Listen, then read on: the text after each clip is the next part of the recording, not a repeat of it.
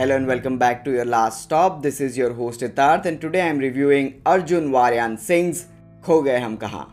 Before I go forward, request you all to follow the podcast on Spotify and Instagram.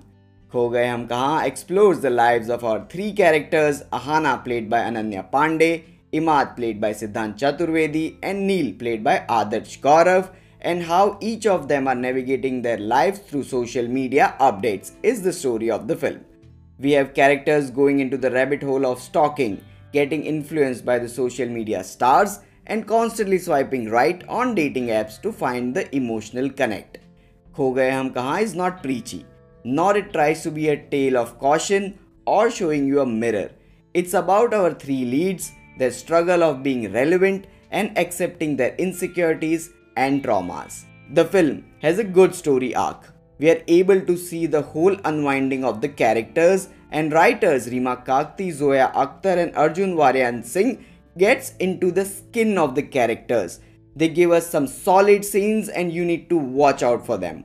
But sometimes the film also feels a little stretched and the story drifts away a lot more than you expect. The standout performances of the film are delivered by Adarsh Gaurav and Ananya Panday, both of whom get some solid scenes while Siddhant Chaturvedi is in good form and nails the emotional part really well.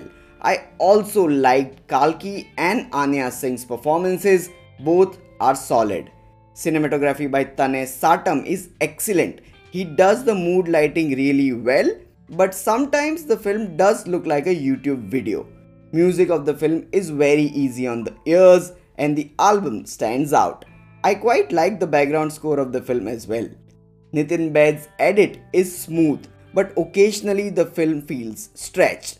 Costumes by Bridget Baker are good. Sally White's production design and Sheena Gola's art is also good. The film also incorporates parts of Mumbai but is not able to explore it as a character in the film. Overall, Kho Gaye Hum has its ups and downs. It's not perfect, but finally it does land on its feet. You can watch the film on Netflix so that's it from me guys. Hope you all like this episode. Do catch me next week for more. Until then, follow the podcast on Instagram and Spotify. Cheers.